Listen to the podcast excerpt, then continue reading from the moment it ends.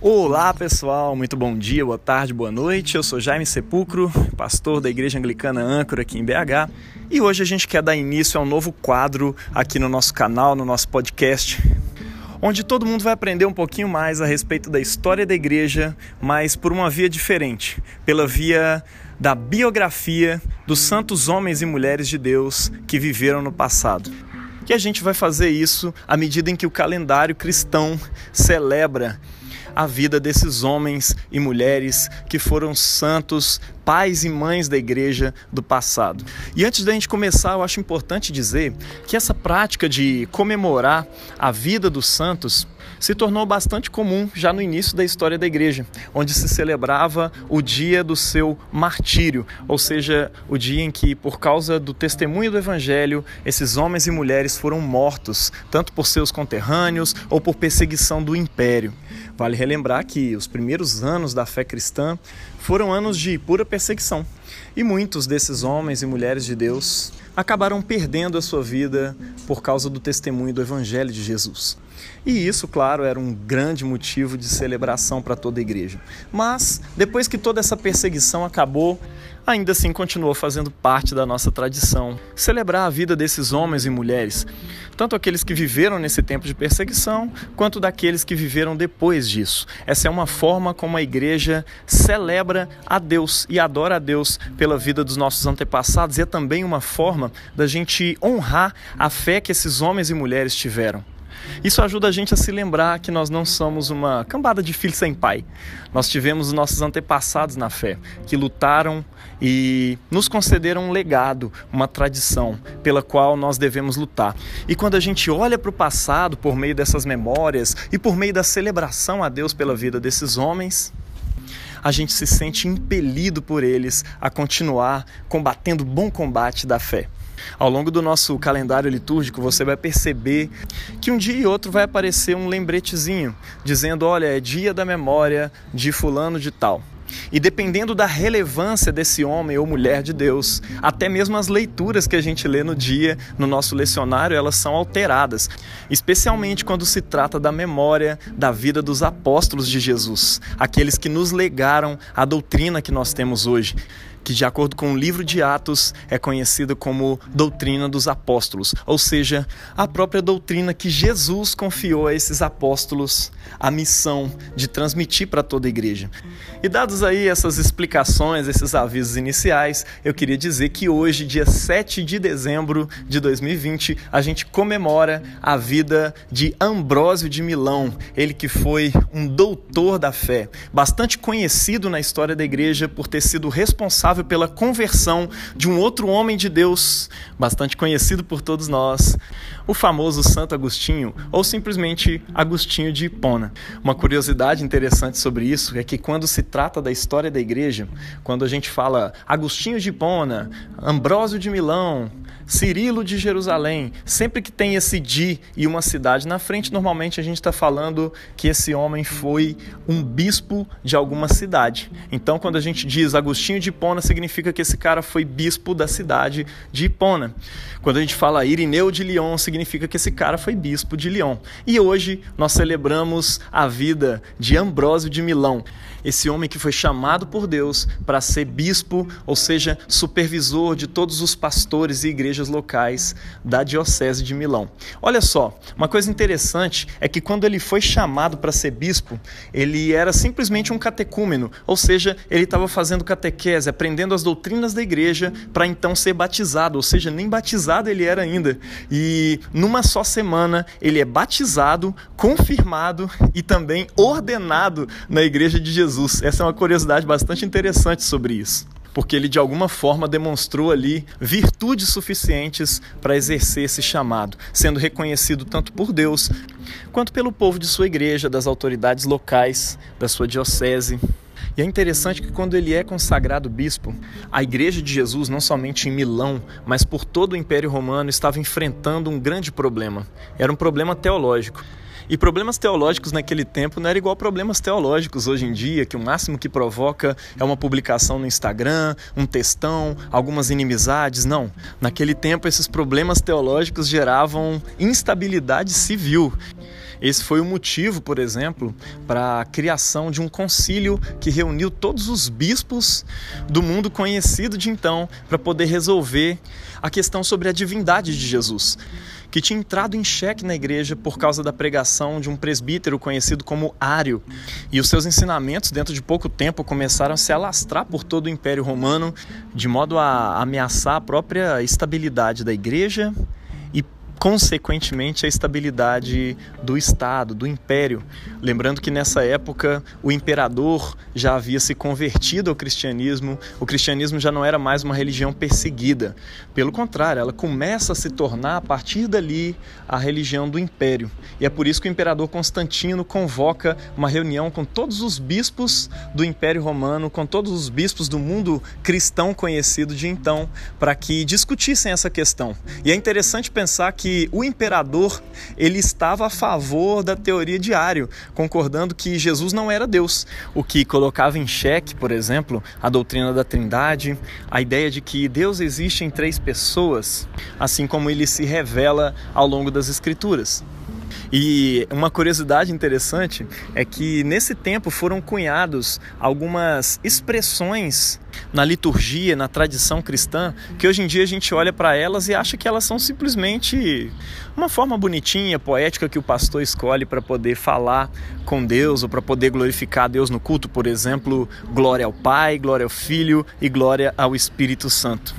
Isso foi uma formulação dos teólogos, dos pais da igreja da época, para poder afirmar que o Pai é Deus e por isso ele é merecedor de glória, que o Filho é Deus e por isso é merecedor de glória, e que o Espírito Santo é Deus e por isso merecedor de glória. Por isso ficou essa expressão final: glória ao Pai, glória ao Filho, glória ao Espírito Santo de Deus. Outra controvérsia interessante sobre isso, que tinha a ver com a divindade de Jesus, era sobre como a igreja se referia a Maria, a mãe de Jesus. Parece uma questão boba, mas na época dessas discussões, Ário e seus seguidores começaram a dizer que Maria é mãe de Jesus. Eles levantavam essa afirmação como uma bandeira. Era uma forma de dizer que ela era mãe de um homem e não de Deus, não do Verbo encarnado de Deus.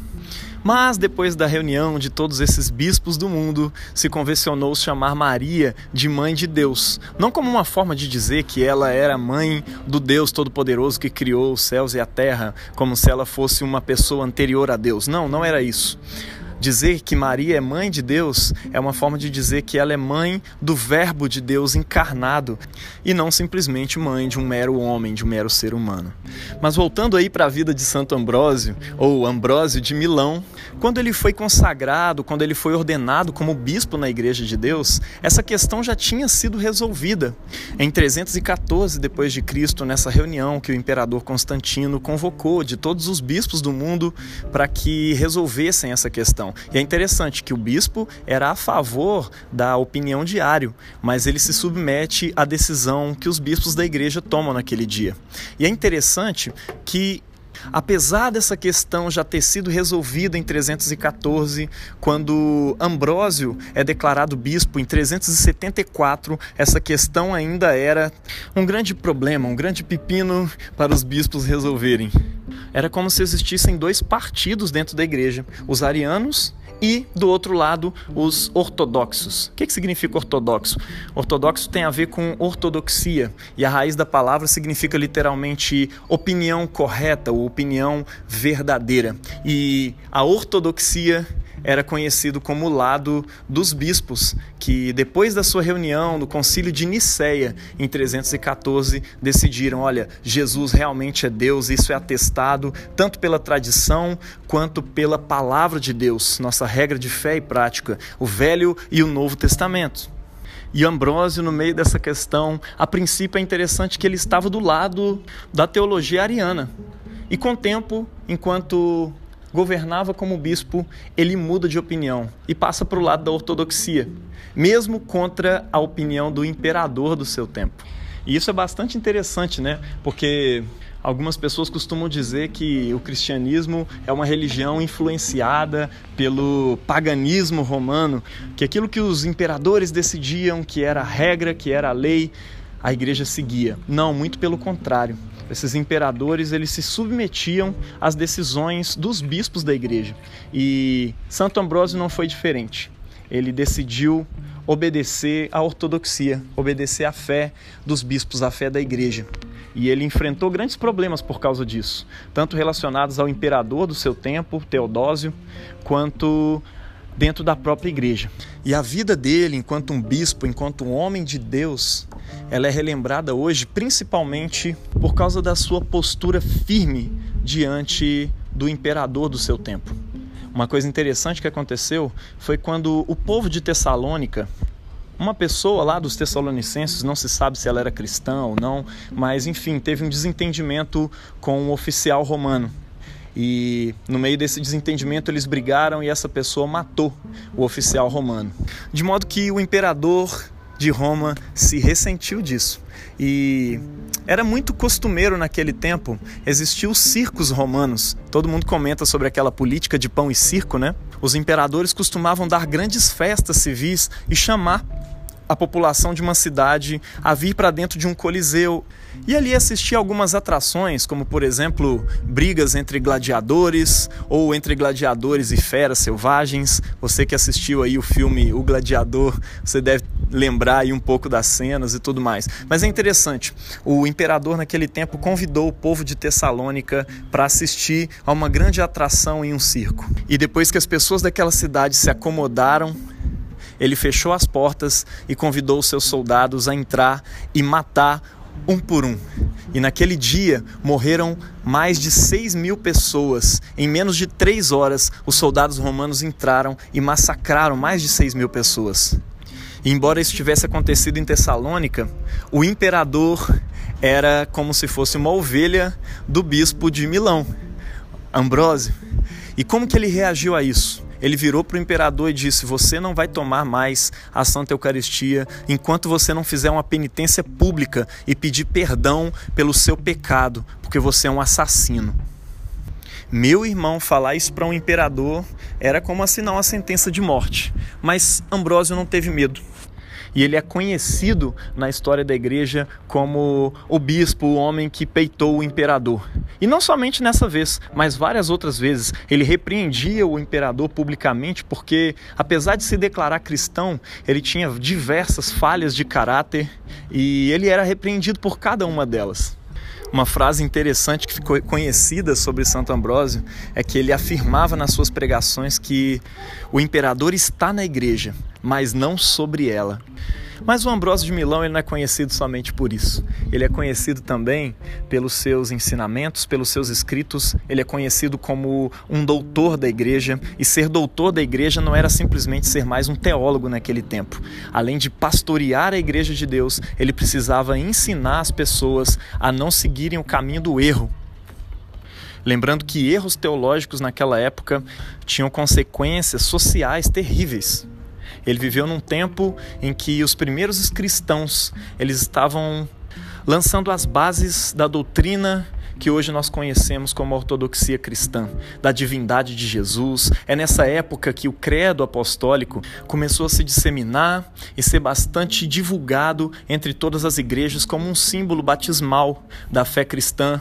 E ele é esmiuçado ali no Concílio de Nicéia em 314 de forma que cada um daqueles artigos que dizem creio em Deus Pai Todo-Poderoso, em Jesus Cristo e no Espírito Santo, cada um desses artigos ele é destrinchado teologicamente, de modo a explicar a natureza de Deus, Pai, Filho e Espírito Santo, afirmando assim a divindade do Senhor. Então, ser doutor da igreja naquele tempo era algo determinante para o futuro da nossa fé é algo determinante para aquilo que nós somos hoje como cristãos. Mas mais do que isso, nós celebramos também a vida de Ambrósio de Milão por ser um grande escritor de hinos, por ser um cara que inovou nas celebrações litúrgicas com a colocação de hinos que celebravam a glória de Deus, transformando os momentos do culto também em momentos de canção. Alguns o consideram fundador da inodia cristã na liturgia cristã ocidental. E eu queria concluir esse podcast de hoje com uma canção, com uma poesia escrita por Santo Ambrósio e cantada por ele no tempo do Advento, que é esse tempo que nós celebramos hoje. Venha, ó Redentor das nações, para que possamos saborear o fruto da Virgem e todas as idades em olhar maravilhado em tal nascimento digno de Deus. Nenhuma semente do Pai terreno jogou aqui, mas a respiração mística tocou o útero da Virgem, o útero sagrado. A palavra de Deus assumiu forma humana, a carne humana floresceu divina. Deus abençoe você, em nome do Pai, do Filho e do Espírito Santo, e que você seja inspirado nesse dia pela vida desse santo homem de Deus, bispo da igreja em Milão, Santo Ambrósio. Deus abençoe você.